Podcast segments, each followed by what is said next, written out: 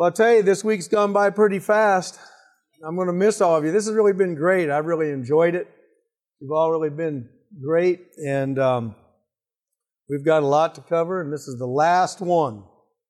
There's a lot more we could say, but um, hopefully, when, he, when we get this done on YouTube, you'll be able to see some others too. I'm actually working on a Lord's Day seminar in uh, how many parts, Mike? Was it like 13 different parts?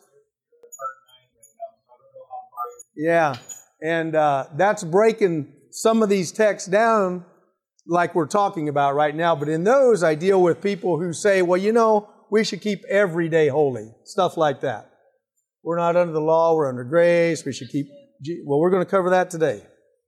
Okay? By the way, if you um, read Hebrews chapter 4, they associate Hebrews chapter 4, they have a different understanding of it than we do. And remember, these are ex Adventists that we're talking about a different interpretation. So when you look at Hebrews 4, I'm going to go today to Matthew 11, which they associate with Hebrews 4. And if they can't get past Matthew 11, they've definitely misinterpreted Hebrews chapter 4. Okay? And that, so we're going to focus on Matthew chapter 11 today. We'll go into that. But before we do, let's pray and uh, we'll get started. Father, we just want to thank you for loving us. We thank you for the breath of life you've given to each of us as our Creator, our Sustainer, and our Redeemer. And we pray right now, Father, that your Holy Spirit will teach us today as we go into the Scriptures on this very, very important subject. In Jesus' wonderful name we pray. Amen. Amen. So we're looking at a response to Dale Ratzlaff. And um, today we're going to look at part five Jesus is my Sabbath. Now that, that sounds really great, doesn't it? When you really think about it, that sounds excellent. Jesus is my Sabbath. But the real issue is, is it biblical? That's the question. The text we're going to go to today, today is found in Matthew chapter 11, verse 28. Matthew chapter 11, verse 28. And here's how the objection goes. Here's what the objection says. I don't have to keep the literal seventh day Sabbath because Jesus is my Sabbath. Now that's what people say. These are ex-Adventists saying this. Okay? So it looks good on the surface. By the way, one lady came up to me the other day and she knows a, a minister who is saying some of these very things, right? Well, where do you think he got it? Dale Ratzlaff. A lot of ministers out there, a lot of preachers out there are just flocking to get Dale stuff because you see, he was an Adventist, right? So he left the church and now they're going to him to how to deal with Adventists. So when you're dealing with apologetics, and that's what we're doing, why not go directly to the horse's mouth, right? And that's what we're doing. So this is the main thing that they're saying. I don't have to keep the literal seventh day Sabbath because Jesus is my Sabbath. Now take note. The purpose of this objection is to discredit the keeping of the literal seventh day Sabbath, the fourth commandment in the Ten Commandments. Now, based on what I've studied, I cannot defend from the Bible Dale Ratzlaff's interpretations, assumptions, positions, and final conclusions. Now, as I've said, is there anybody here today for the first time? Okay. Um, they've missed a whole lot, haven't they? Because we've covered a whole lot. Um, Hopefully, you'll be able to get the CDs and listen to it because we really have covered a lot. But the background of this is that today what we're going to do is we're going to answer this objection based upon three, what did I say? Three major points. Now remember, they're saying, very simple, they're saying, I don't have to keep the literal seventh day Sabbath because why? Jesus is my Sabbath. Now, I got to share a little story with you before we get started. A pastor friend of mine and I, we were in the seminary together, and he says I should do this. It was kind of a joke, but I said, you know, I'm going to write a book called What Theologians Don't Know. And, and he kind of snickered at that. What I'm going to share with you today is what Dale Ratzlaff doesn't tell you. Okay? And you're going to see something very interesting of what he doesn't tell you. And when I get to that, you're going to see it clearly. But I'm going to start with three major points today. Number one, interpretation. Number one, interpretation. Number two, timing. Timing is very important. Timing. And number three, rest. Okay? So we're going to look at three major points. Number one, interpretation. Number two, timing. And number three, rest. Now we're going to go to the text that they use, and right here it is. Jesus is speaking, and Jesus says this, Come unto me, all ye that labor and are heavy laden, and what? What does Jesus say? I will give you rest. Verse 29, Take my yoke upon you, and learn of me, for I am meek and lowly in heart, and ye shall find rest unto your souls. Okay? So we're going to look at interpretation. How are we to interpret, I will give you rest, and ye shall find rest unto your souls? Now, that's not a trick question. We want to know how to interpret it, right? Because we want the correct interpretation. We don't want to mislead people with a false interpretation. We want a correct interpretation of, I will give you rest, and ye shall find rest unto your, unto your souls. Now, I'm going to give you Dale's interpretation, and then we're going to go into the Bible, okay? I'm going to give you Dale Ratzlaff's interpretation. Now, here's what Dale Ratzliff says. Jesus is inviting the weary and heavy laden to come to Him for what? True rest. Jesus is the center of rest for Christians. Now, by the way, it's very important to understand what he's saying.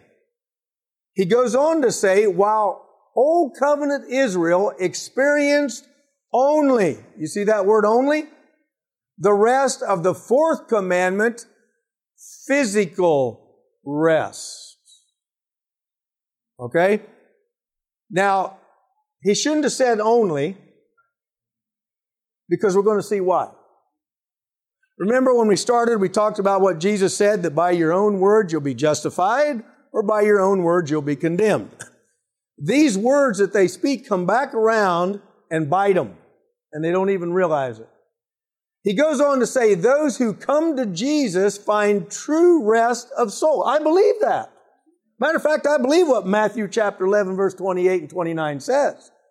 We just need to understand the correct interpretation. Now, read this carefully. Is this really true? He says, only the rest of the fourth commandment is what? Physical rest.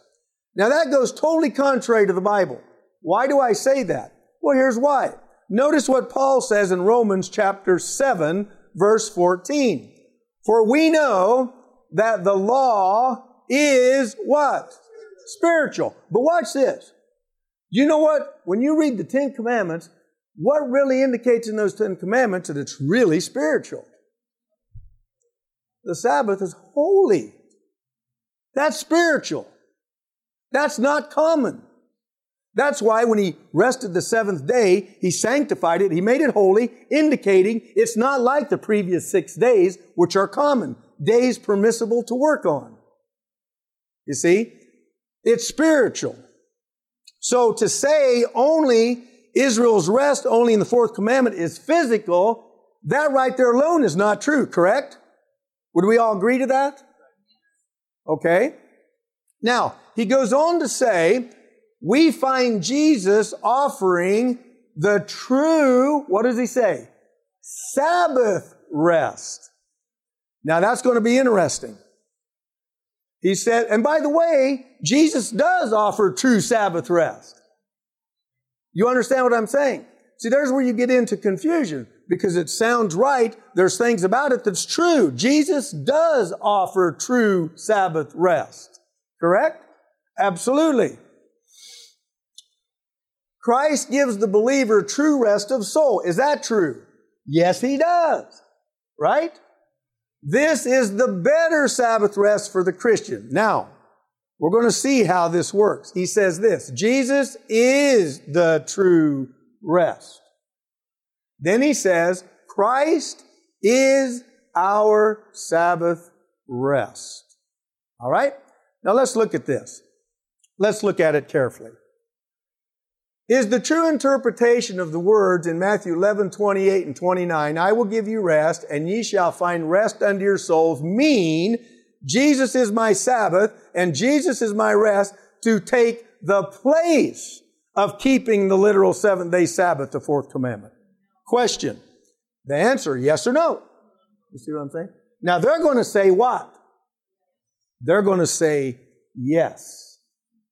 That's the whole purpose of their point. Jesus is my Sabbath. I don't have to keep the literal seventh day Sabbath. All right? So we're going to say no, and they're going to say yes. Does this Bible text, Matthew 11, 28 and 29, teach that we no longer have to keep the literal seventh day Sabbath, the fourth commandment? Now you're qualifying, you're clarifying to get a specific answer, right? Yes or no? So you don't have to be confused. So in other words, let's say after this seminar you go home and next week you run into a person who's in this. And you ask the question. Remember what I said about you asking the question? You ask the question, does this Bible text in Matthew 11, 28, 29 teach that we no longer have to keep the literal day, seventh day Sabbath, the fourth commandment? They're going to say what? Yes. That's what they're going to say. By the way, once you get into to Matthew 11, 28 and 29, after today, they, which they associate Hebrews 4 with this. Hebrews chapter 4. Okay? And I want you to understand that because when they discover they can't get past this, how are they going to interpret Hebrews chapter 4? Okay? All right. Now, to clarify this question, Matthew chapter 11, verse 28 and 29, we're going to clarify it. Number one, are we to keep the literal seventh day Sabbath, the fourth commandment? Question. Or are we to keep the literal seventh day Sabbath, the fourth commandment? Or not to keep it, I'm sorry. Or are we not to keep it? It's that decisive. Either yes or no. Either you do or you don't. Right? Okay. Now listen to this. According to these statements, if this is true, Jesus is my Sabbath takes the place of keeping the actual literal Sabbath day, the fourth commandment, then of course there would be no need to keep any Sabbath day at all. Period. Correct? Because Jesus is that. Right? Why then do Sunday keepers say that Saturday is your Sabbath and Sunday is my Sabbath? If Jesus truly is the Sabbath, there would be no day attached to it. Correct? Yes or no? Would we agree to that? If Jesus is my Sabbath, took the place of keeping the literal Sabbath day, then there would be no Sabbath day period, no Saturday, no Sunday, no Sabbath day at all. Correct? So, to clarify that we clearly understand the objection before us and the interpretation by the objector, we will ask, can a person keep the literal seventh day Sabbath, the fourth commandment in the Ten Commandments, and still rest in Jesus as their true Sabbath rest? You want them to answer that question. You want those people who believe that Jesus is their Sabbath, takes the place of the seventh day Sabbath, you want them to answer that question. Now listen to what Land says, who, or Lind, who wrote in Dale Ratzlaff's book. Those who rely on the keeping of a literal Sabbath have missed the Sabbath that is ours, that is ours in Christ. No, no, because they believe Jesus is the Sabbath. It doesn't matter to them. You see, the idea that Jesus is their Sabbath, they're just trying to counter Sabbath. That's all they're trying to do is counter Sabbath, okay? So here he's making it clear to the point that if we keep the literal seventh day Sabbath, we've missed the Sabbath that's ours in Christ. That's what he's saying. So based on this interpretation, one who would keep the literal seventh day Sabbath would miss the Sabbath in Christ. Is that true? Isn't that what they said? That's what they said. We don't agree with that, but we're just quoting what they're believing, right? You got to know what somebody believes if you're going to counter it.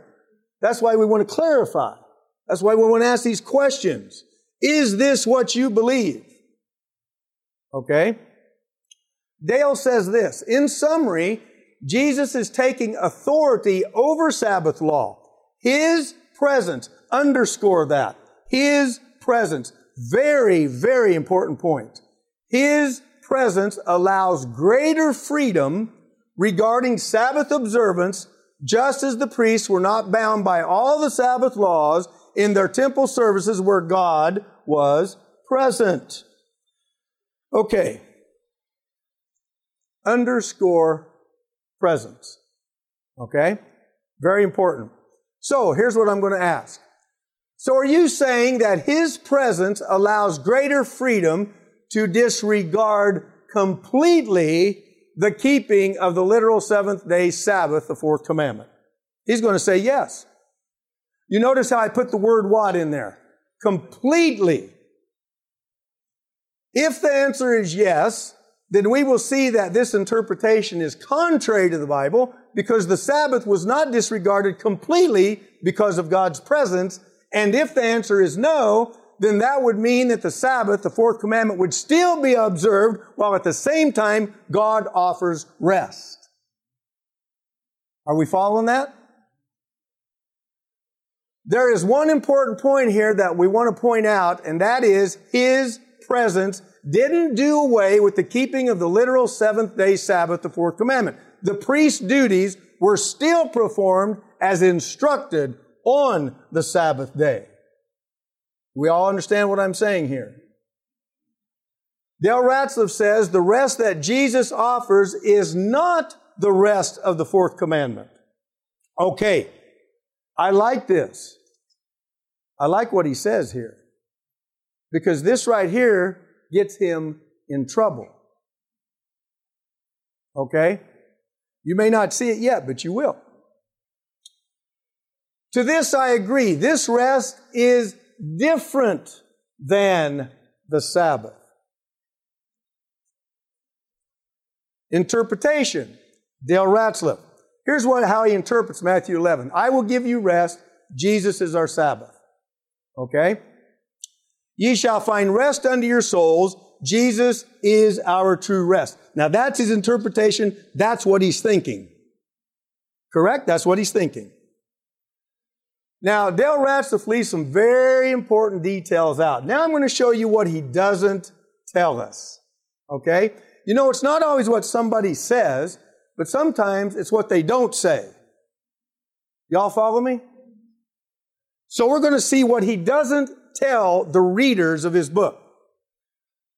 He doesn't tell us that God himself says the same thing in the Old Testament. This was a shock. This is really a shock. You know why? Because in his books, in the very last part of the books, he gives all the text, reference text that he goes to in the entire book. And I'm going to show you texts that he omits in these books. Never does he use these texts. So it's not only what they say or what text they use, look and see what they don't use. And there's a reason why they don't use those texts. Why? Because it would disprove their very interpretation. And we're going to see that today. Now remember, Jesus, or um, says that Jesus' presence makes the difference in this very thing. So let's look at it. Ratzlaff completely omits Exodus. Now you want to write these two texts down. Very, very important text. Exodus chapter 33, verse 14. And again, take pictures if you want. You're welcome to anything we got here. Take pictures. And, uh, but Dale Ratzlaff completely omits Exodus chapter 33, verse 14, and Jeremiah chapter 6, verse 16 in all of his books. By the way, before we even get to it, if you forget everything I say today, write these two texts down. And when you go to Matthew chapter 11 in your Bible, you know what I do in my Bible? I put these texts, I write them down right next to the verse in my Bible. I don't just write it on notes because you don't have those notes with you. Take these texts and put them right there by Matthew chapter 11, verse 28. And guess what? When you go to that text, whether it's six months from now, a year from now, two years from now, you could go right to these two texts. Boom.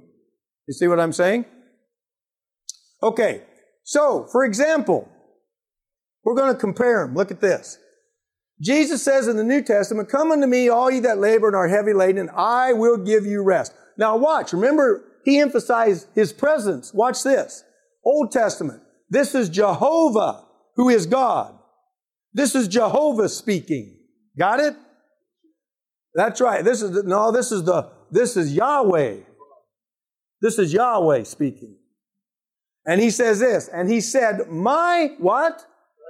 Presence shall go with thee, and I will give thee rest. Same exact thing Jesus says in the New Testament. Identical. Now we're going to see something very important here. So, Matthew 11, 29, Jesus says, Take my yoke upon you and learn of me, for I am meek and lowly in heart, and ye shall find rest unto your souls. Now, here's what Dale Ratzlaff doesn't tell you. Jeremiah chapter 6, verse 16. Not in his book. Got it? None of those books is it in. But that's a very relevant and important text when you say Yahweh is speaking about himself. And notice what the Bible says. Thus saith the who? That's Yahweh. That's Jehovah. Stand ye in the ways and see and ask for the old paths. Where is the good way? And walk therein. And guess what he says? And ye shall find rest for your souls. But they said, we will not. Why? Because they hardened their hearts. That's what Hebrews chapter 4 is talking about. You see? So the rest of Hebrews chapter 4 is the same rest that Jesus is talking about here. Okay? Now watch this. Jehovah is saying, the Lord is saying, ye shall find rest. They're the ones that turned away from that. We will not walk therein. Okay? So who is the problem with? God or Israel? Never the problem with God. so, does the Lord Jehovah God offer to them the same rest, Exodus 33, 14, Jeremiah 6, 16, that Jesus offers to us, Matthew 11, 28 and 29. You want them to answer that question. You want to raise this question. You got it? You see where I'm going? You want to be able to ask them this question. Because they're going to have to say yes or no. Why doesn't Dale Ratzlaff inform his readers about the same thing mentioned in the Old Testament by God Himself? So let's do the same principle of interpretation. I will give you rest. They interpret this, Ratzlaff interprets this to mean Jesus is my Sabbath, correct? All right. Yahweh, Jehovah saying, I will give thee rest. Why not interpret, the Lord is my Sabbath? The same thing. Identical. It's God who's speaking. Y'all with me? Okay? Ye shall find rest unto your souls. Jesus is saying this. Jesus is our rest, so I don't have to keep the literal Sabbath, right? Now, why not interpret it the same phrase the same way when he says, Yahweh speaking, Jehovah Lord, ye shall find rest for your souls. The Lord is our rest. Now, we're going to apply this principle to Israel. Picture yourself back in Israel's day. Because we have people today saying these things today, right? Picture yourself back in Israel's day. Are we to conclude that the same phrase, I will give you rest and ye shall find rest for or unto your souls, means that they didn't have to keep the Sabbath, the seventh day Sabbath, because the Lord was their Sabbath and rest? You see where I'm going with this, don't you? Picture with me, if you will, Moses comes down from Mount, the mountain with the Ten Commandments. He stands before the multitude with the law written by God himself. The multitude sees the fourth commandment that says, remember the Sabbath day to keep it holy. Six days shalt thou labor and do all thy work, but the seventh day is the Sabbath of the Lord thy God. Later, in Exodus 33, 14, they read, I will give you rest, just like what Jesus said in the New Testament. The majority of the multitude begin to object. They begin to complain and argue with Moses. The Bible says in Exodus 33, 14, my presence shall go with thee and I will give thee rest. The multitude argues with Moses that this rest that the Lord God offers is different than the keeping of the fourth commandment, which it is. And we're going to see. Before we're finished today, we're going to see it is different. The multitude argues, The Lord God is my Sabbath. He is my Sabbath rest. I don't have to keep the literal seventh day Sabbath in the fourth commandment. Picture with me this argument, right? They reason that His presence allows them to disregard keeping the Sabbath. Why? Because they would say, God is my Sabbath.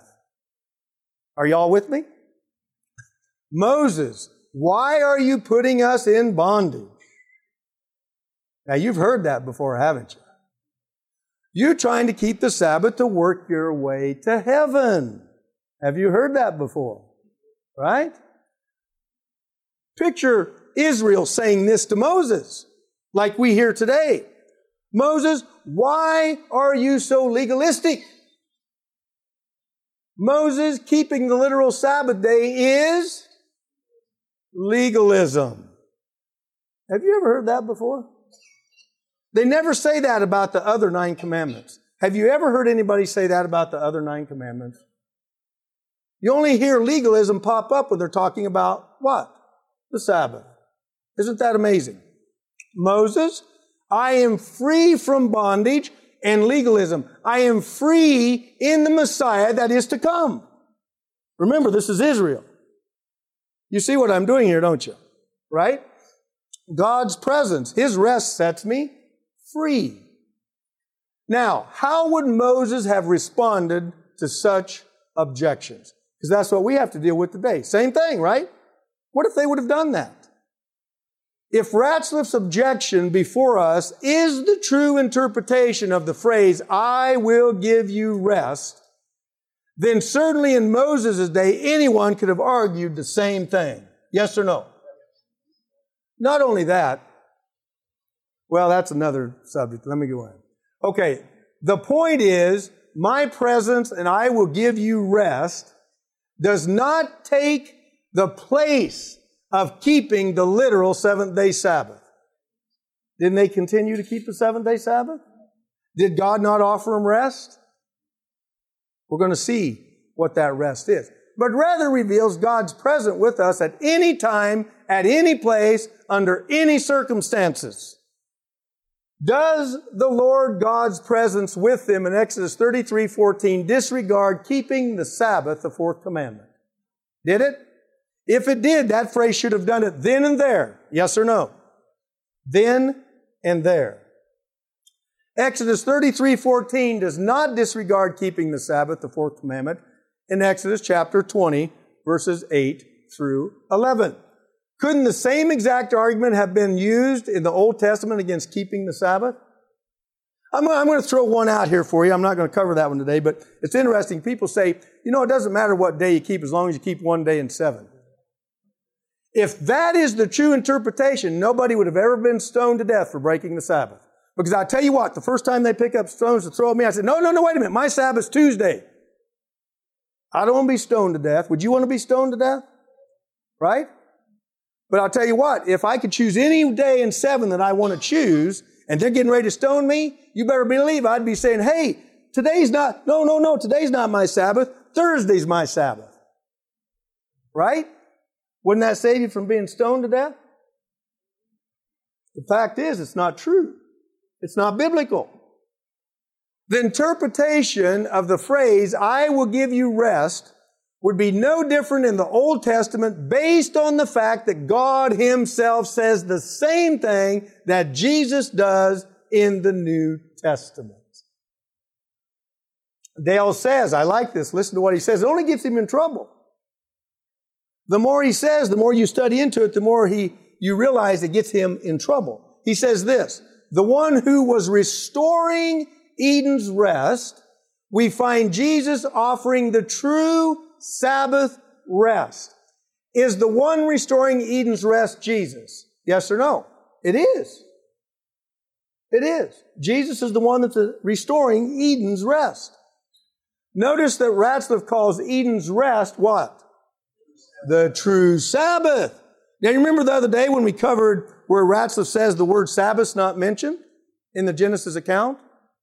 Now we find here he's referring to that Eden Sabbath, and he calls it what? That Eden rest, he calls what? The true Sabbath. So here he's got the word Sabbath associated with where? Creation. You see that? Remember, Dale Ratzlaff says the rest that Jesus offers is not the rest of the fourth commandment. Now, here it is. Now, this author plainly states that the Sabbath of the fourth commandment is different and it is not the rest that Jesus offers in reference to the fourth commandment. To this, I agree that it is different. But how is it different? Ratzlaff doesn't say how it's different in his entire book. He doesn't say. It must also be pointed out that Jesus, who is God, yes or no? Yes, he is. Jesus, who is God, also gave the seventh day Sabbath commandment. Yes? He did. This rest that Jesus offers was different in the Old Testament as well as different in the New Testament. Now, what I disagree, you ready for that? It's like what Paul Harvey used to say. Now the rest of the story, right? What I disagree with is his interpretation teaches that this rest that is different does away with the Sabbath of the fourth commandment and therefore concludes that the Sabbath of the fourth commandment is no longer to be kept. There's where we disagree. And I'm going to show you my point. These two distinct, and based on the Bible, these two distinct rests, can you all hear me okay? These two distinct rests are in harmony with each other. Got it? Not in opposition with each other, as Dale Ratzlaff would have us believe, but in harmony with each other. but as we have already seen from the Bible itself, that God the Lord said, My presence shall go with thee, and I will give you rest did not do away with the keeping of the literal seventh day Sabbath of the fourth commandment. If it would have, it would have done so then. Keeping the literal seventh day Sabbath of the fourth commandment truly deepens our relationship with our Creator in who we can truly rest. Amen. Nor does you shall find rest for your souls of Jeremiah 6:16 do away with the keeping of the literal seventh day Sabbath of the fourth commandment, Exodus 28 through 11? If so, it should have done so then and there. Correct? This false interpretation of not keeping the literal seventh day Sabbath of the fourth commandment has completely removed the fourth commandment in the Ten Commandments. This is what they want us to believe. Yes or no? And like I said yesterday, don't call it the Ten Commandments if you believe it's nine. Don't argue to put the Ten Commandments on the public schools in the United States Supreme Court if you only mean nine of the commandments. That makes absolutely no sense. Dale says, remember what he says. The one who is restoring Eden's rest, we find Jesus offering the true Sabbath rest. Well, look at the paradigm. Dale is applying the word Sabbath to the rest in creation for Adam. Yes? Eden's rest, the true Sabbath rest. Correct? That's what he's doing.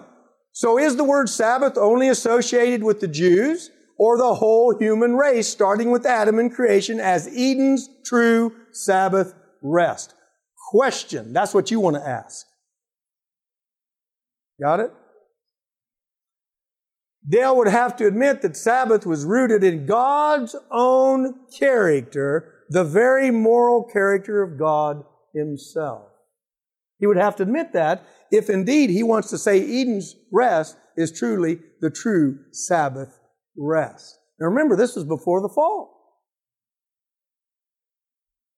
Sin hadn't even come into the picture yet. The Sabbath was a sign from the beginning of creation and was rooted in God's own character. That's why when you know Dale used the word natural, naturally, what Israel was commanded to do, Adam and Eve did naturally, right there, in the heart. Adam created in God's image. When we keep the literal seventh day Sabbath, the fourth commandment, a memorial of God's creation, we truly are resting in our Creator. When people want to say, oh, you're trying to work your way to heaven to keep the Sabbath, and they'll say stuff like this. They'll say, um, you mean to tell me that if I don't keep the Sabbath, I'm going to go to hell? Have you ever heard people say that? I did a sermon one time called Is God Particular? You know, the same could have been said of the trees in the garden there, the trees. God said of all the trees you could freely eat, but this one, leave it alone. You know, Eve stole from God when she ate that fruit. It didn't belong to her, it belonged to God. He said, leave it alone. All these other trees. Now, did that affect the human race when she disobeyed God? Just over that tree. A tree's a tree. What's such a big deal about a tree? Right? Oh, there is a big deal, isn't there? Look at what happened to the human race. All because of disobedience, right? Dale's misleading interpretation has a false dichotomy between the literal seventh day Sabbath, the fourth commandment, and the rest that Jesus, who is God himself, offers in the Old Testament, Exodus 33, 14, and Jeremiah 6, 16, and Matthew 11, 28, 29, also Hebrews chapter 4. So here's what it looks like. This is what Dale's teaching looks like. He says that Eden's rest was the true Sabbath rest, right? So he would apply the word Sabbath in creation. Yes or no? All right. Then he says that the Sabbath, the seventh day, literal Sabbath, the seventh day, was for the Jews only. That's what he says in his books. The nation of Israel, the children of Israel. The Jews only. Then Jesus comes along and Jesus says, I will give you rest, the one restoring God's rest, Eden's rest, the true Sabbath rest. That's what his paradigm looks like. Dale's misunderstanding this has led him and his followers to the wrong conclusion. The rest that Jesus offers is complementary of the Sabbath, the fourth commandment, not contrary to the fourth commandment. Now we're going to go to the Bible this, to the Bible, and you're going to see. Many have assumed, and probably correctly so, that Adam and Eve entered into God's rest on that first seventh day. So, did Adam and Eve keep the seventh day or not? Right? What about the following seventh day? And the one after that? And the next one after that? Was this Eden's rest given to all mankind or just Adam and Eve? Isn't that important to ask these kind of questions? It really is. Was this Eden's rest given for the benefit of mankind, the whole human race? So, there's what he says right there. So from Adam to Moses, they had no literal seventh day Sabbath. Because it was only for the Jews, he says. Was Eden's rest given to Cain and Abel, Seth, Abraham, etc., to all, but not to Moses? Was Abraham offered this same rest that Adam entered into Eden's rest? We have already seen from the Bible that God did give rest to Moses, yes or no? Exodus 33, 14. And that rest was different than the seventh day Sabbath. Remember, he gave the literal seventh day Sabbath in Exodus chapter 20 to Moses. Was the rest God gave to Moses, Exodus 33, 14, Eden's rest? Watch what happens. Well, that's a good one. I see you kind of looking at that. I wish Dale would explain to his readers what rest God is giving to Moses in Exodus 33 14 that he completely omits in his books. So the one restoring God's rest, Eden's rest, the true Sabbath rest is Jesus. I will give you rest. Now, as Dale said, many have assumed, and probably correctly so, that Adam and Eve entered into God's rest on that first seventh day. So when did Adam and Eve stop keeping the seventh day? That's a very important question, yes? When man sinned, is what Ratzlaff says. Now watch this. When man sinned, he was excluded from God's rest. That's what Dale Ratzlaff says. Remember what he said? What Israel was commanded to do on the Sabbath would have been done naturally by Adam and Eve, therefore no command would have been needed. What Israel was commanded to do on the Sabbath would have been done naturally by Adam and Eve on the Sabbath, therefore no command would have been needed. For what purpose was Israel commanded to keep the seventh day Sabbath if Adam did keep the seventh day Sabbath naturally? You want to see if she's okay there. You might want to make sure she's all right. You okay? Why was Israel not offered Eden's rest as Adam was? Question? On the other hand, if Israel was offered Eden's rest in Exodus 33, 14, should the literal seventh day Sabbath, the fourth commandment, have ended then and there when Eden's rest was so offered? It would make no sense to say that Adam did naturally what Israel was commanded to do on the Sabbath if the Sabbath didn't exist in creation. Israel was commanded to keep the seventh day, and that seventh day that they were commanded to keep was called what? It's simply amazing what great lengths people will go to only to find out their contradictions disprove the very point they are trying to prove. For example, there's no mention of the word Sabbath, and Dale calls the true Sabbath rest Eden's rest. That's what he says. There's no mention of the word Sabbath in the book of Genesis, but its verb form is there, and we went through that, didn't we? Where does Dale get the idea to call this seventh day rest in creation Sabbath? He says the word Sabbath isn't even in Genesis, and yet he calls this seventh day Eden's rest the true Sabbath rest that Jesus offers. Do you see that? Right.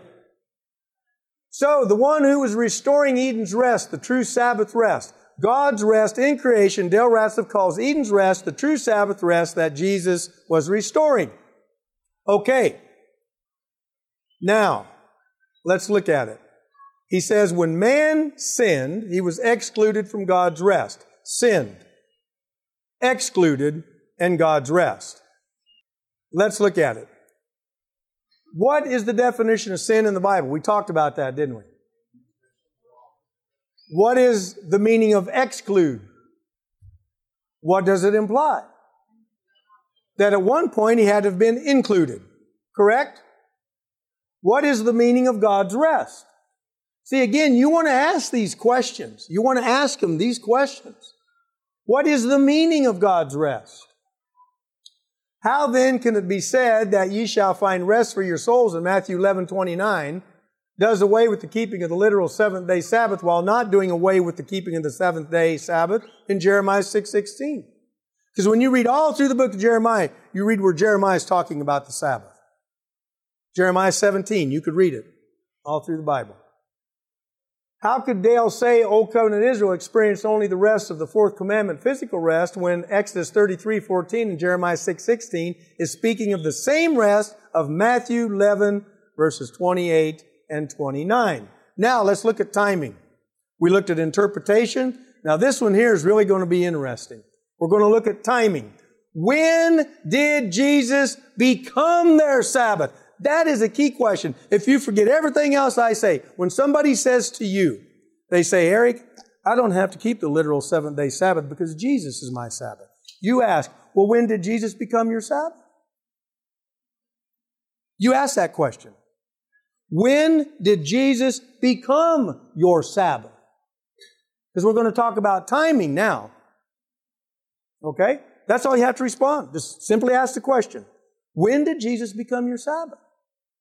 That's a good question. You're going to see why that's a good question. Notice what Jesus says.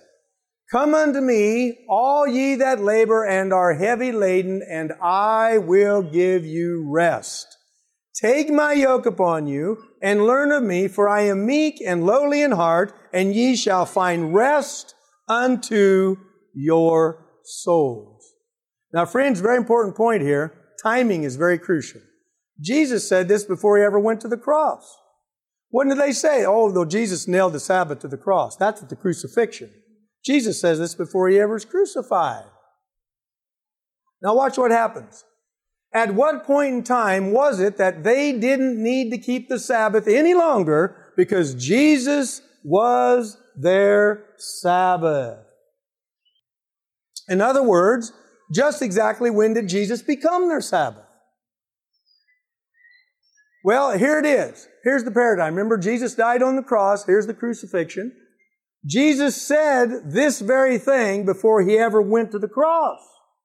So certainly if it meant that the Sabbath ceased, the literal Sabbath, and Jesus became their Sabbath based on, I will give you rest, it should have been here. Do we understand what I'm saying? Not at the cross. So you're asking the question, when did Jesus become their Sabbath? He went to the cross, at the cross, the crucifixion, after the cross at the resurrection, many years after the death of Jesus. Now, those are very important questions. Why? Because you know what people say? They say, well, I keep Sunday in honor of the resurrection.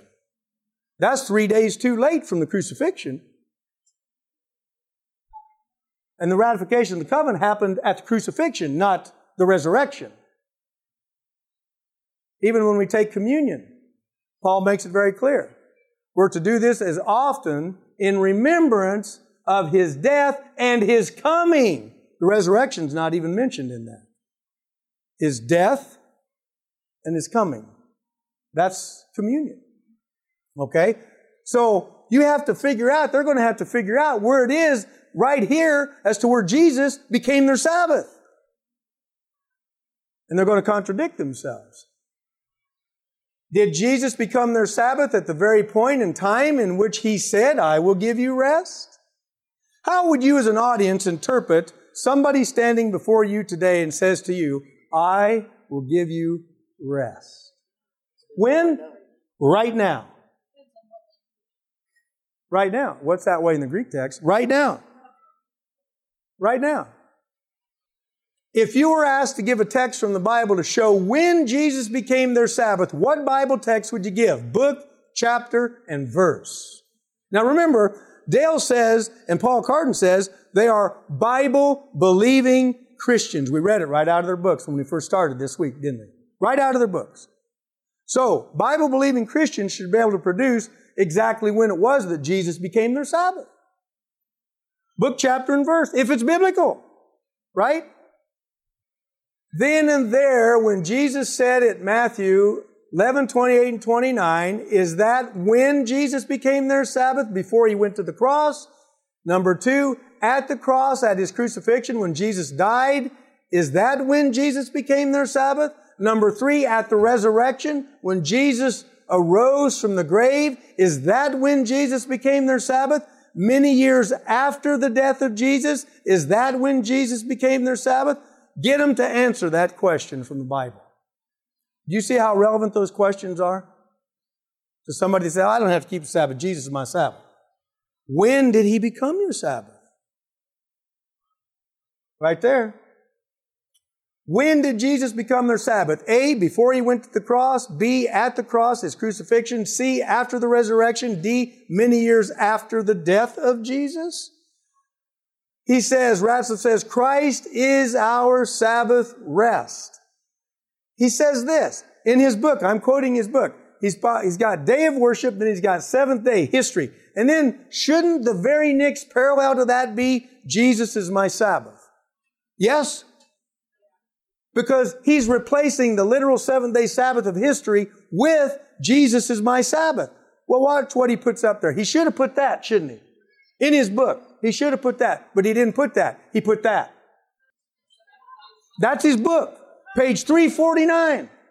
If Jesus was really replacing this as being the Sabbath, Jesus is my Sabbath, that's what should be in his book. Yes or no? But this is what he has in his book. And it's not true, is it? Dale Ratzlaff says the regular practice, here it is, that's why I mentioned all those questions. Dale Ratzlaff says the regular practice of Christian worship on Sunday came many years after the death of Christ. That's what he says. That's what he says right there. So, when did Jesus become their Sabbath? Book, chapter, and verse in the Bible. Did it happen right there?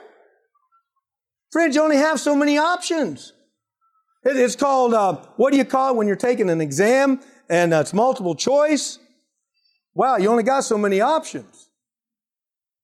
That's it. You could guess, but you only have so many. And it's got to be in the context of right before the crucifixion, at the crucifixion, at the resurrection, or many years after? Yes or no? So we're covering our bases, right? When did it happen? Did it happen right there at the crucifixion? Did it happen there? When did Jesus become their Sabbath? Did it happen there? You see, we got a serious problem. Because that means if it happened here, then all this time before, nobody had Jesus as their Sabbath. True? If it happened here, that means from this point to here, nobody was their Sabbath till that happened. Jesus was not their Sabbath till that happened. Yes. That's right. Exactly, in Acts. That's right. Oh. Well, I wish we could give you this mic there, but yeah. He said that the, the Paul was keeping the Sabbath in the 60s AD in the book of Acts. Well, you know what? It's both the Greeks and the Jews. And it refers to that he's the Christ, the Messiah. So, we got a serious problem here, don't we? Would Dale Ratzlaff please kindly show us from the book, chapter, and verses in the Bible just where and when Jesus became our Sabbath? Is that a fair question? Nothing trick question about that. That's an honest question. Had Jesus intended the meaning Jesus is my Sabbath, then why didn't Jesus himself just say so? You know what's interesting about Matthew 11? I'm saving the best for last. We haven't got there yet. How much easier it would have been for Jesus to have used the word Sabbath in Matthew chapter 11 verse 28 and 29. Jesus never used the word Sabbath. Remember what he said, come unto me and I will give you rest. Their assumption is that takes the place of Sabbath. That's their interpretation.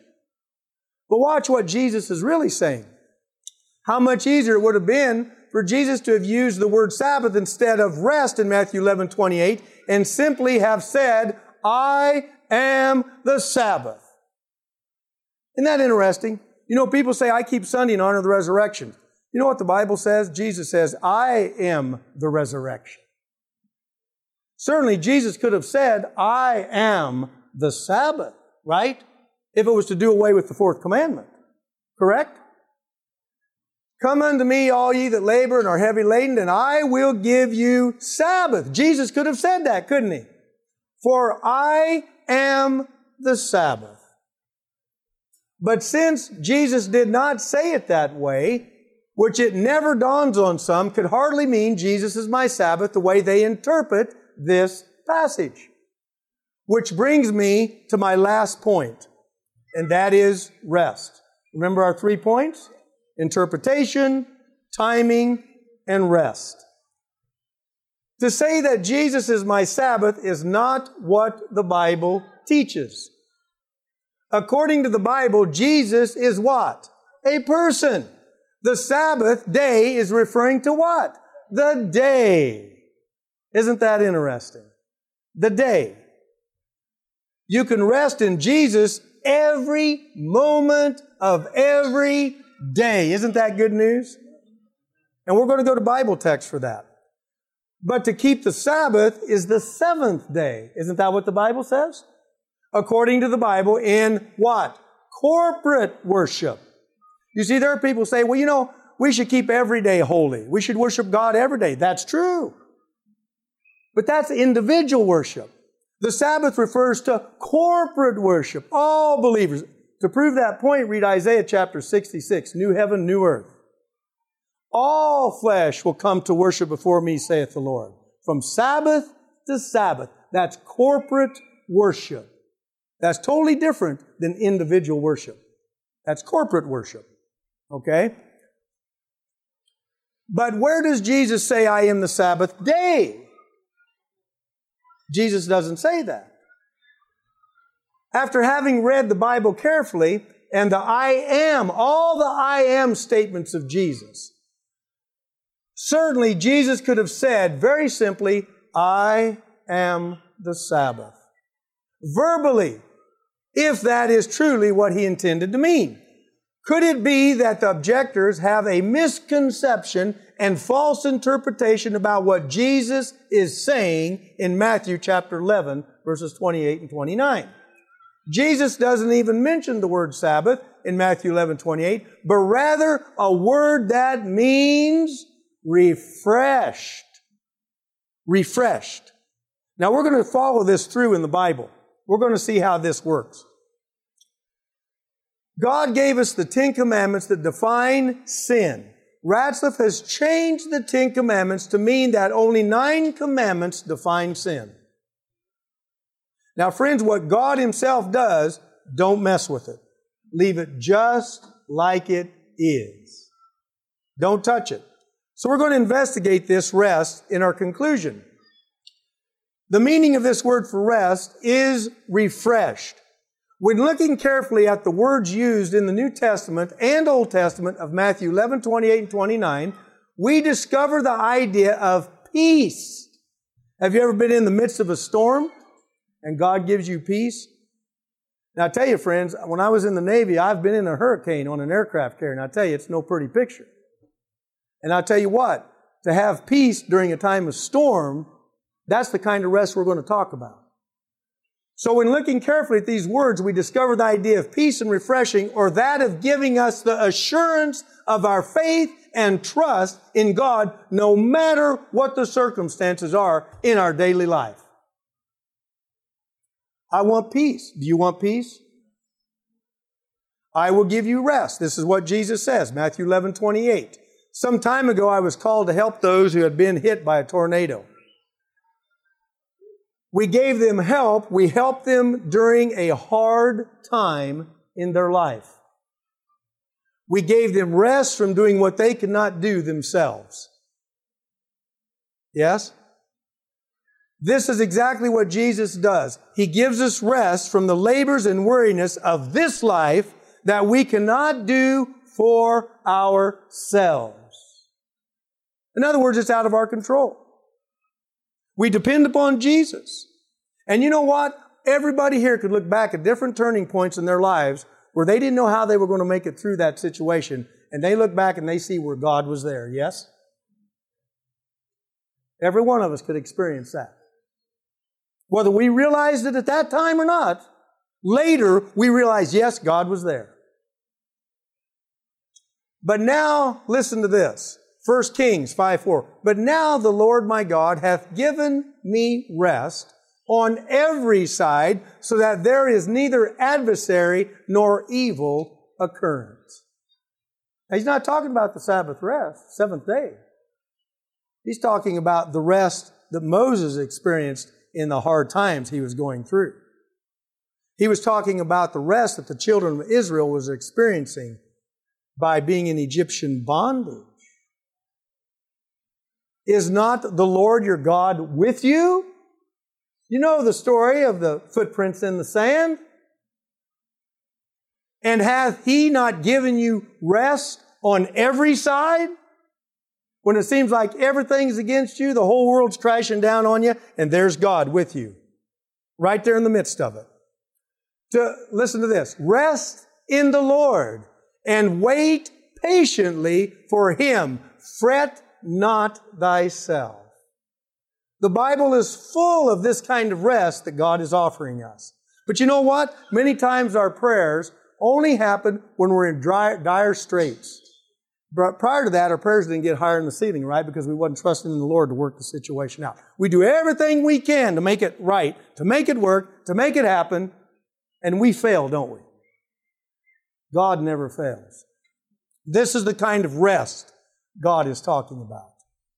To whom he said, This is the rest wherewith ye may cause the weary to rest, and this is the refreshing. Yet they would not hear. Isaiah 28, verse 12, Old Testament.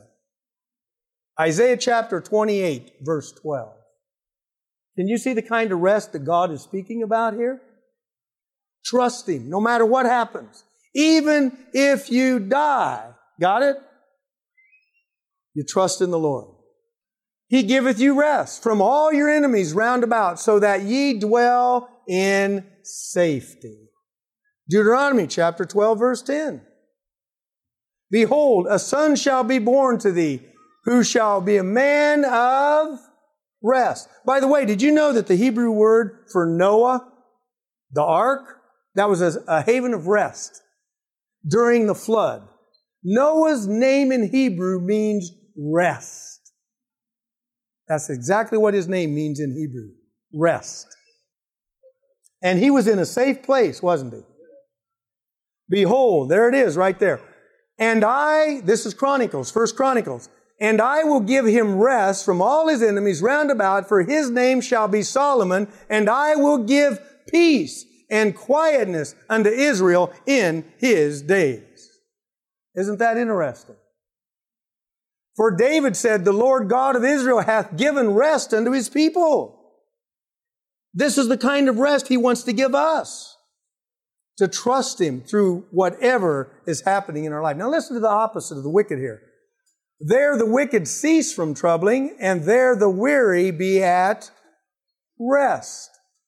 And it shall come to pass in the day that the Lord shall give thee rest from thy sorrow. Hey, there's people here that's lost loved ones. We hurt when we lose loved ones. We sorrow. It hurts. What does the Lord say? The Lord shall give thee rest from thy sorrow and from thy fear and from the hard bondage wherein thou wast made to serve. So the realm of Jehoshaphat was quiet, for his God gave him rest. Truly my soul finds rest in God. My salvation comes from Him. That's good news, isn't it? This is what Jesus is offering. This is the rest that God offered Moses in Exodus chapter 33, 14. It is a different rest. It's trusting Him. But when we keep the Sabbath, the seven day Sabbath, that only exemplifies and magnifies the very rest that God gives us. You see? Listen to this. I will never be shaken. Yes, my soul find rest in who? God. My hope comes from Him. Truly, He is my rock and my salvation. He is my fortress. I will not be shaken. And the Bible tells us in the New Testament that Jesus is the rock that went with Moses.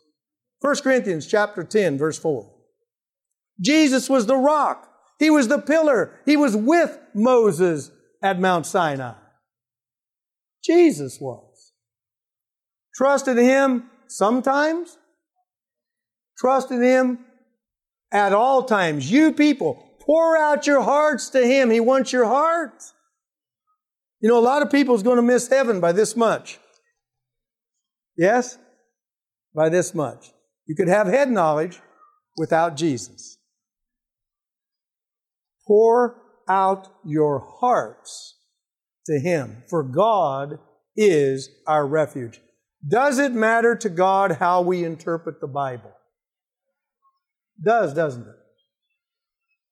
Of these things, put them in remembrance, charging them before the Lord that they strive not about words to no profit, but to the subverting of the hearers. Study to show thyself approved unto God, a workman that needeth not to be ashamed, rightly dividing the word of truth. Friends, we want to rightly divide the word of truth, don't we? We don't want to mislead anybody. For by thy words thou shalt be justified, and by thy words thou shalt be condemned. Searching for truth. Keep on keeping on. You know, knowledge is a paradox. The more you know, the more you realize you don't know. You can't exhaust the Bible, friends. Some people feel that, you know, especially when we do evangelistic meetings, I hear it all the time. Oh, we've tried that. We've done that. You know, it's oh, why didn't the church people come to the meeting? Oh, I've heard that for the last 30 years. Friends, I want to tell you something. I've been pastoring for now about 27, 28 years, and I don't want to miss that stuff because there's always something somebody brings up that you have not heard before. And that something is very, very important, very relevant. When you have the opportunity, don't miss it. You really don't. The key is a love of the truth as it is in Jesus. Jesus says, Come unto me, all ye that labor and are heavy laden, and I will give you rest. Dale Ratzlaff's books are false and misleading. That's exactly what's happened. And we've seen that in this seminar this week, haven't we? So when people try to, to and I use the word buffalo you, ask some of these questions. Ask the question. You want clarification. You want them to say yes on these things because then you're going to turn right around and say, oh, but what about this? When did Jesus become their Sabbath? Write that down in bold black. When did Jesus become their Sabbath? Before he went to the cross, at the cross, at the resurrection, many years later, when did Jesus become your Sabbath? Dale Ratzlaff is not being true with the evidence from the Bible. He has left out many important Bible texts and many important details. That's exactly what he's done. Now, if you think that Dale Ratzlaff is right, then just answer my question from the Bible. Here it is. How are we to interpret, I will give you rest, and ye shall find rest for your souls? Ask that question. How do you interpret that? Why do you not mention Exodus 33, 14 and Jeremiah 6, 16? That's why you need to put those texts right there at Matthew chapter, uh, chapter 11, right there in your Bible. When did Jesus become your Sabbath? Book, chapter, and verse in the Bible. Is the true interpretation of the words, I will give you rest and you shall find rest unto your souls, mean Jesus is my Sabbath and Jesus is my rest for this reason. I do not have to keep the literal seventh day Sabbath. That the fourth commandment because Jesus is the rest in Matthew 11, 28, 29. There are other reasons the Bible text that people use for not keeping the Sabbath. I actually call those excuses because that's what they are. And I even add the word pretend excuses. Because all they are is diversion tactics of Satan. That's it. To derail people, throw people off. So there are other reasons in Bible texts that people use for not keeping the Sabbath, and we will in other presentations. Of course, that'll have to be another year. Would you come back next time, next year, for another presentation if I did it on different parts of this?